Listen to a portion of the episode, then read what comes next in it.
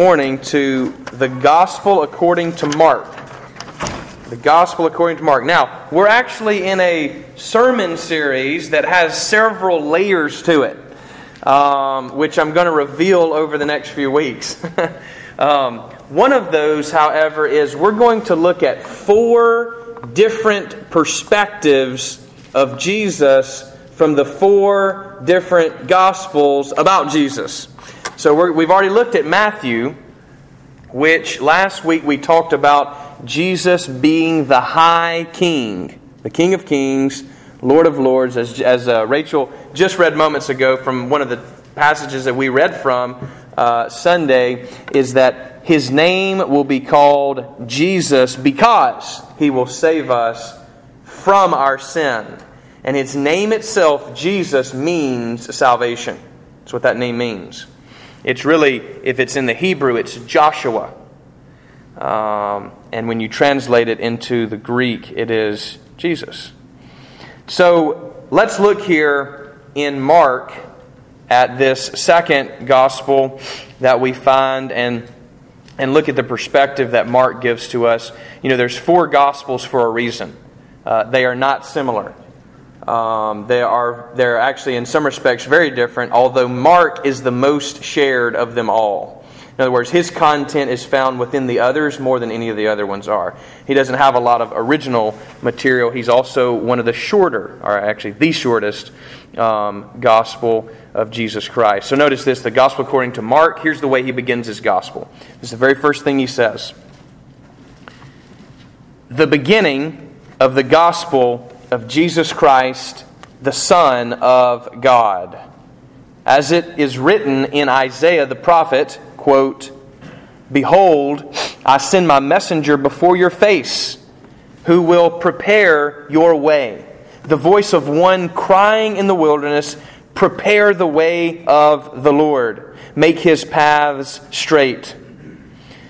John appeared baptizing in the wilderness and proclaiming a baptism of repentance for the forgiveness of sins.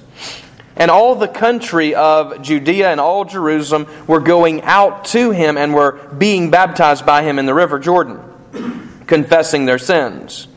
Now, John was clothed with camel's hair and wore a leather belt around his waist and ate locusts and wild honey.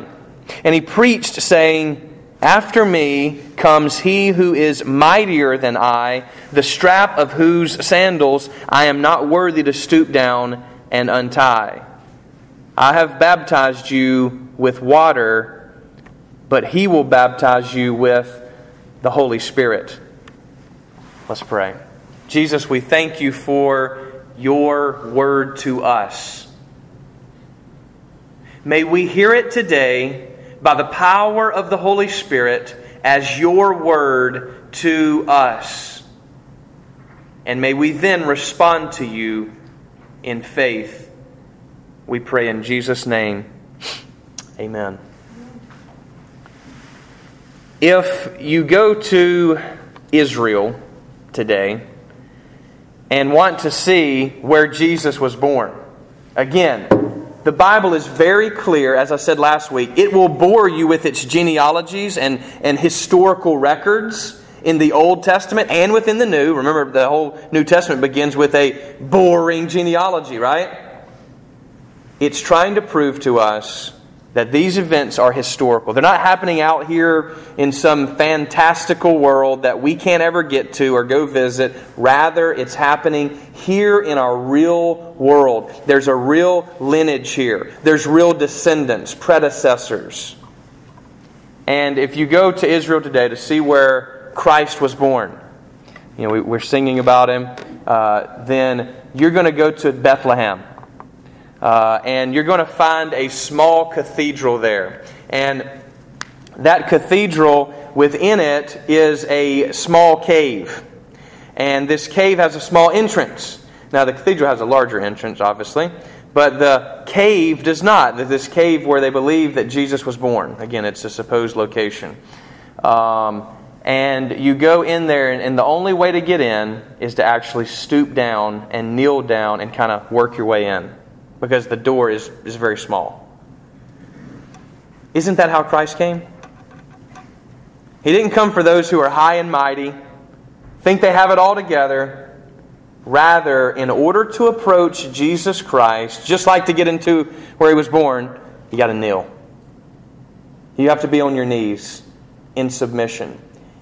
Jesus today is what I'm going to say. Jesus is the lowly servant. We move from last week seeing the high king of heaven, King of kings, Lord of lords, creator of all things. All things were created through him, by him, for him. Now to a lowly servant born in a barn, is the equivalent, in a manger, in a trough, to use a southern term, in a trough. And he's laid there in wraps of cloth.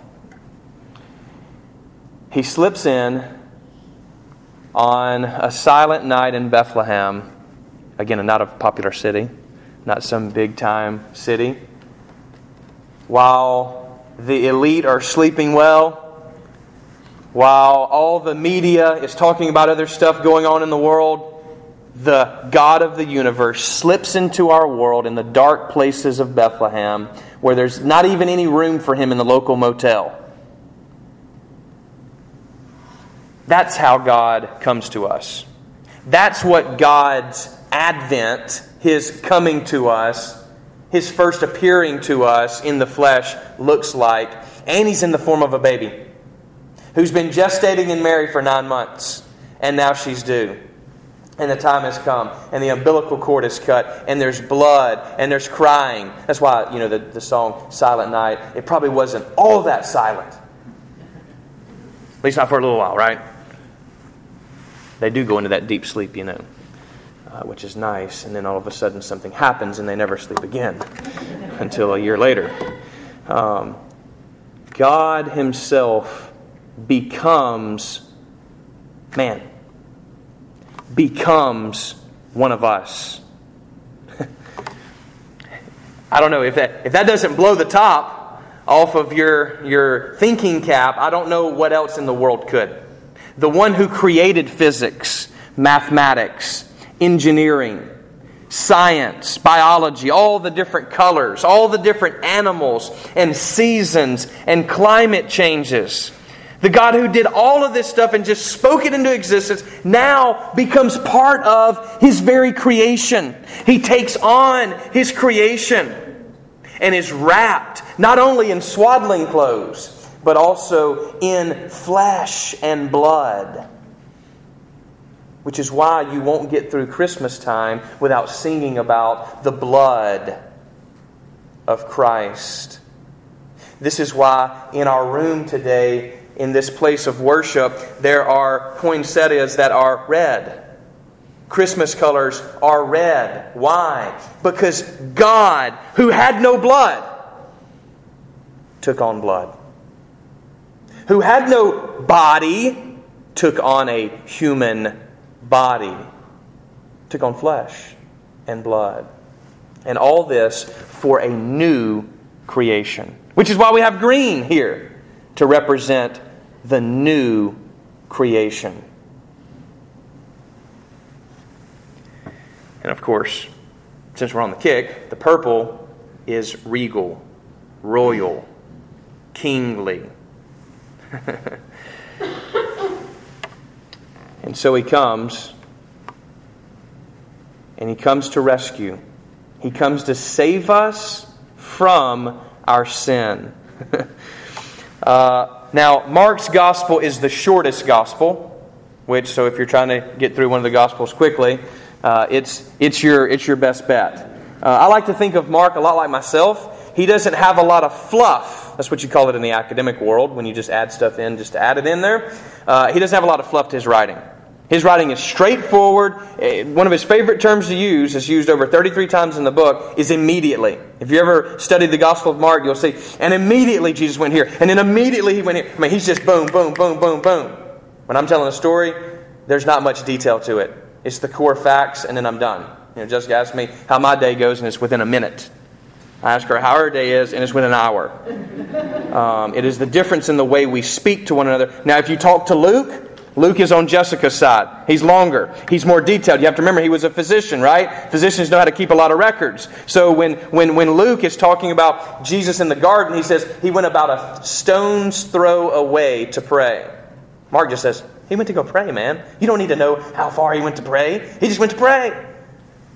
So the Gospel of Mark is the shortest most brief gospel, and yet its material is shared within Matthew and within Luke. Almost 90% of the material is found in another gospel, which is pretty wild.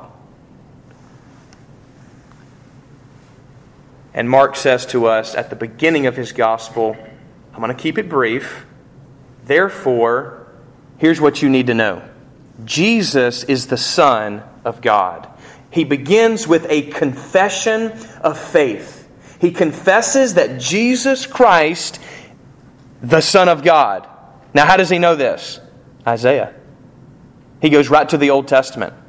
He connects his gospel directly to Isaiah, where you get this prophecy of one who is crying out in the wilderness, Prepare the way of the Lord. And so, have you noticed today already how many times John the Baptist has been mentioned? Have you ever noticed that all the Gospels deal with John the Baptist? Even John, the Gospel of John, who's very unique to the other three Gospels Matthew, Mark, and Luke. He doesn't follow their same pattern. Most of his material is absolutely original to him and unique. But the way he begins is he says, Look, Jesus is the Word of God, but don't confuse him with John the Baptist. John the Baptist was not God. That's how popular John the Baptist was during this day. Do you not remember later on when Jesus is having a discussion with the Pharisees? They're scared to even say that John is not a prophet for fear that the people would kill him. In other words, you don't tell me that John is not a prophet because I absolutely know he is speaking the words of God. So, why is John so important? What is the significance? At Christmas time, I thought it was about Jesus, not about John. Well, interestingly, here's the way uh, the Bible always works. You could call it biblical logic, and that is we always come from, we humans, from someone else. Our way is always prepared by someone else. I don't know if you've noticed this in life, but you can't do everything on your own. I have a friend at my dad's church who told me a story that was shocking to me at first, and the longer I've thought about it, I have a good response. It's kind of like one of those times where if, if, if, it was spur of the moment, you wouldn't have been able to respond, but then later on you think about it and you're like, oh, I would have had a great response if I could have thought about it a little bit more. Uh, that happens to me often. I'm not always that good on my feet. That's why I have to prepare, and it's why I think John the Baptist prepares the way for Jesus. Uh, and here's what he said to me. He said he was working with this surgeon, this uh, cardiologist, um, and and the guy had did a surgery for this older couple, and the the man had had this I don't know triple bypass, this crazy surgery, and, and it actually came through well. And so he, you know, the, the doctor went to meet with with the lady and to tell her her husband was fine. And so he said, you know, we, we were able to do this, this, and that. And um, and he said, you know, and he, he's going to make it. It's, it's going to be all right. And she said, oh, thank you, Lord, thank you so much. And he said, why are you thanking him? I'm the one who did the surgery. That's one way to live life, isn't it? Think we did everything? Stand tall and say, oh, yeah, I, I accomplished this. I'm, I'm, the one who brought this family. And I'm the one who makes the money around here. I'm the one, I, I, I. That's, that's one way to live life. But I would ask that fellow, did you make the knives that cut? Did you, did you create the energy to air condition the surgery room? Did you make the bed? That they were, did you do the anesthesia? You mix it up yourself? Did you figure all that out yourself biologically? Did you not ever go to school and learn from someone else the techniques of even how to do a triple bypass? Did you do all that yourself? Really? You did all that? No, you see, you only played a very small part in this thing of this surgery. If we actually look at our lives, we see that really we play a small part of what's been given to us. And that's why all the more reason we ought to be careful and responsible for what we do have. Not always wishing for what we don't have, or striving for what we don't have, but rather satisfied, content. What does Paul say later on in the New Testament? I've learned to be content with whatever I've got. There's an old legend that says that Satan and his demons were having a Christmas party. And after the Christmas party, one of the demons passing by Satan uh, jokingly said, Well, Merry Christmas, sir. And Satan all of a sudden got serious and said, Keep it merry. Because if you don't keep it merry, then they'll start looking for God. Isn't that the truth about us? As long as you give us entertainment, as long as you give us food, as long as we're laid up on our couch at night, sleeping in a comfortable bed, we're not really going to ask for much. We're not going to cause much trouble. And we also won't cause any trouble for Satan because we'll be working on his side. We'll be missing those who are hurting around us. We'll be missing the poor because all we're concerned with is ourself. Life is not about me. I have to remind myself of that all the time, you know? And some of the ways we do that is through our giving. Purposefully giving our money away that we worked hard for to God and His work in the world. To make sure that we're not just building our kingdom, but rather His. You see, truly, as I've told you before, it's all His. You know, my kids every year, right, they give me a, a Christmas gift. and it's awesome. I, I, love to receive their little Christmas gift, you know. Uh, but I bought it. You, you, they don't have a job. You realize that, right? They don't have a job, so I supply the money that buys my own gift. When we come to God, we say, Man, Lord, look how much I'm giving you. I really hope you're going to. It's all His. It's all His. We think we've done something, we think we've really found something, and yet it's all His. Truly, we don't know what is best for us. We get it confused. I always tell the classical story, which I love to tell, about Frank who is my second son named Baylor. That's his nickname. Well, it's one of his nicknames. His brothers call him Birdie. I call him Frank. His mother calls him Baylor. And one morning we woke up and Jackson was, was, was saying, Hey, Birdie is trying to cut me with a knife. I thought, well, you know, it's that kitchenette set that we got them, and, and they got the little play stuff out, and, you know, they're, they're just messing around. I'm not even going to worry about that only to realize that we don't have a kitchenette set because we don't have girls. We don't have any fake silverware in our house. We have guns and knives and these sorts of things, you know, uh, combat knives, not uh, cutlery knives. But and so I, I, jump up, run in there, and here's Frank with his little passy in his mouth, watching Mickey Mouse on television, dual wielding two stainless steel knives from the dishwasher. And I come in there, and there he is, and he's right by the coffee table. And I think, oh my goodness, what am I, what am I going to do? You know, because you know what happens when you approach a child who has something that they want, who has something that they thought they just discovered and did all by themselves, right? What's going to happen? They're going to pull back on it. And if that's the case, he's going to stab himself. If I continue to say, hey, that's, that's fine, good, keep playing, he's going to stab his brother. So I'm in quite a pickle here, and I just start approaching him with my hands out, and I say, baby, give daddy those, give daddy those, and just slowly get there and take them away. Isn't that like us? That is just like me. I think I've really worked for something. I think that I've really found something that's mine. It's all mine. It's my little secret. I got in there myself. I, I did all the work myself. You know, I'm really proud of it. Only to find out that it hurts other people. Only to find out that it actually will kill me. And God says to us, Give me that. Give me that. What are we going to do? Pull back? Is that going to be our response? Or this? It's always the cross, isn't it, for Christians? Our life is the way of the cross. God becomes lowly.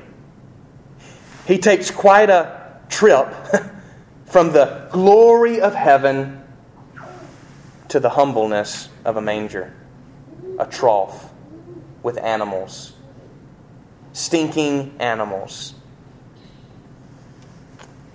To our headaches, to the fact that he will have to go through death, loss, hurt. Jesus weeps, doesn't he? He grieves. In times of grief, people don't need answers. They may ask for answers, they don't need answers. Jesus doesn't offer answers, does he? No. What he does is he weeps with them. We must also weep with them. To offer answers, you can destroy someone. Because our answers are cheap. Who is the answer? Is God. He comes lowly, and this coming from heaven all the way down to the manger, it doesn't end there. He actually then is baptized right here after the passage we read in the Jordan River. Do you know that the Jordan is the lowest place on the face of the earth? Do you know that? It's actually under sea level. That's why the Dead Sea is dead, you know. Actually is because it's under sea level. It's the lowest place on the face of the earth. And he comes and he's baptized there on purpose by John. Because he comes to rescue us. He has to go as low as we are. He has to come as low as we go in our sin. That's why ultimately we believe he even went to Hades for us. He descended to the place of the dead. And then from there, he starts his trek back up. Remember, he resurrects on the third day. And I found it interesting that a story came out this past week of a man who survived underwater for three days. Did you? Uh, it's crazy. He's down there. They send a rest. They, the boat sinks. Everybody's dead. They go recover the bodies. Guy reaches out for a hand that's dead. The hand's not dead. It grabs back at him. Dude's alive. Three days. Impossible, right? No, not with God. All things are possible. And he actually gave praise to God. I mean, who else are you going to give praise to? You're 100 feet below the ocean with no one to talk to except God. I mean, if you're underneath a boat with only a small air pocket, God's the only person you can talk to. Sometimes it takes us going low, doesn't it? For us to look up. When we're high and mighty, there's no reason to look up. We're looking down on everybody else, aren't we? Is that how our life looks? We must sometimes go low. And what I'm saying today is God, God became lowly. He became a servant of humanity Amen. for us. And then he was raised from the dead on the third day. And then he ascended into heaven and sits now at the right hand of God. Do you see what just happened? He went from here in heaven all the way down to here and then back up to heaven, which makes a V for our victory. His descent and subsequent ascent is for us to be victorious over our sin. He has raised us up by becoming. Do you see what he's done? He said, The problem is humans. We're our own problem. Have you not discovered that? We're looking for the enemy, and the enemy is us. It's me. I am my worst enemy, not Satan, not you, but rather myself. And so God says, The only way, the only way, again, remember how I come to prepare the way? The only way to be healed is to become one of them, to raise them up not wave my wand. That's not God's solution. God's solution is not to speak a magical word, rather, to send a person. I hope I've emphasized that enough over the years with you is God always sends a person. That's the significance of John the Baptist. God sends a person. How's he going to save the world around you? How's he going to save your relatives? How's he going to save the lost around us? How's he going to heal people? How is he going to provide for the poor, to visit people in prison? He's going to do it through people.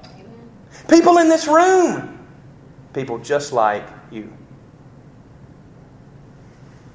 He always sends a person. It's never enough to throw money at stuff. It's never enough to let somebody else do it and you outsource it. Never enough. You go visit the sick. You go visit those who are in prison. You touch the poor. You be my witnesses. Not pay for it to be done. So he descends and ascends, which means victory for us. um, here's the last thing. What kind of way are we talking about? John the Baptist prepares the way. The way is what? The way is Jesus. God does not come to us with a piece of paper that has instructions. He doesn't even leave us just with our instruction manual, manual, which is the Bible. Instead, again, He always sends a person. And who this person is, is God Himself. No one else could do but God.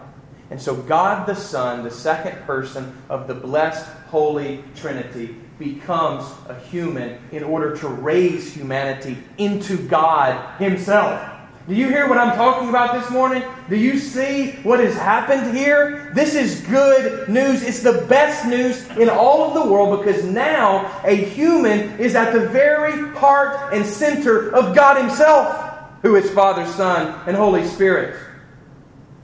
One of the persons is a human. That's why we have an advocate. That's why we've got somebody rooting for us. That's why we have a fan. That's saying, come on, you can do it. I'm here for you. That's why we have someone who prays for us and knows us. God, the Son. And so John prepares this way. Jesus doesn't just show up out of nowhere. God sends a person to prepare his own son's coming. Let me ask you something. Who in your life has prepared you for Jesus? No one ever comes to Jesus by themselves. It's always because of someone else. Dr. Dennis Kinlaw says, Your salvation begins with someone else. The witness of Christ, the only way you know about Christ is because of someone else. The only reason I love God with all of my heart is because of my father and mother's witness in my life. I've seen them love God, and I love God myself now. Do you see how this works? You are preparing someone to meet Jesus Christ, just like John the Baptist was preparing. We're all John the Baptist in this sense. So, how are you preparing the way?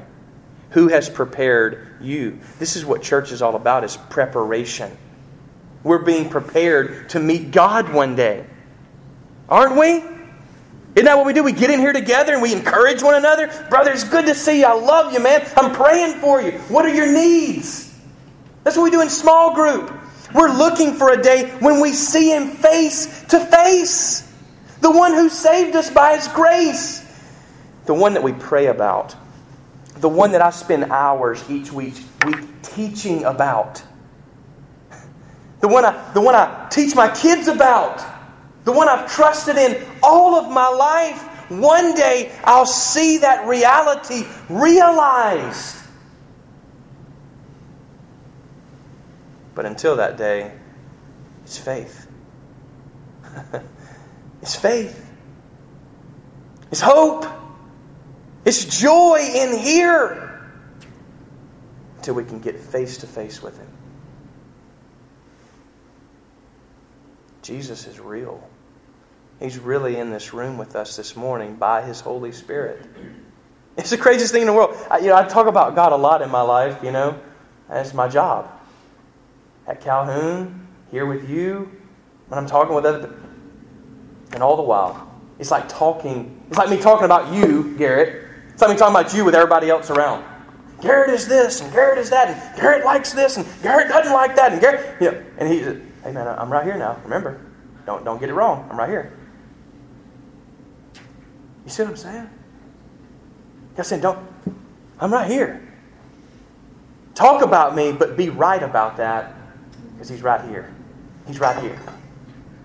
He's right here. Sandy was telling me today that she's actually broken one of these, so and she can glue it back. So, uh, so that's what there's still redemption left, right? The redemption is this: we're the ones that are broken, right? We're the one. I'm, I'm broken. I'm broken. I am. Marshall is. The pastor is broken, and I need God's help. I need Jesus Christ. Do you know that you need Him? That's the first step. Do you know that you that the only way to meet Him is to kneel before Him? Yeah, He's the High King, but He comes low. He comes low in order to get us, in order to rescue us. All you got to do is reach out. His hand is there. His hand is there. Will you reach out in faith? We're going to invite you to do that. Jesus can save. Jesus can bring new life. Jesus has paid it all for you. Amen.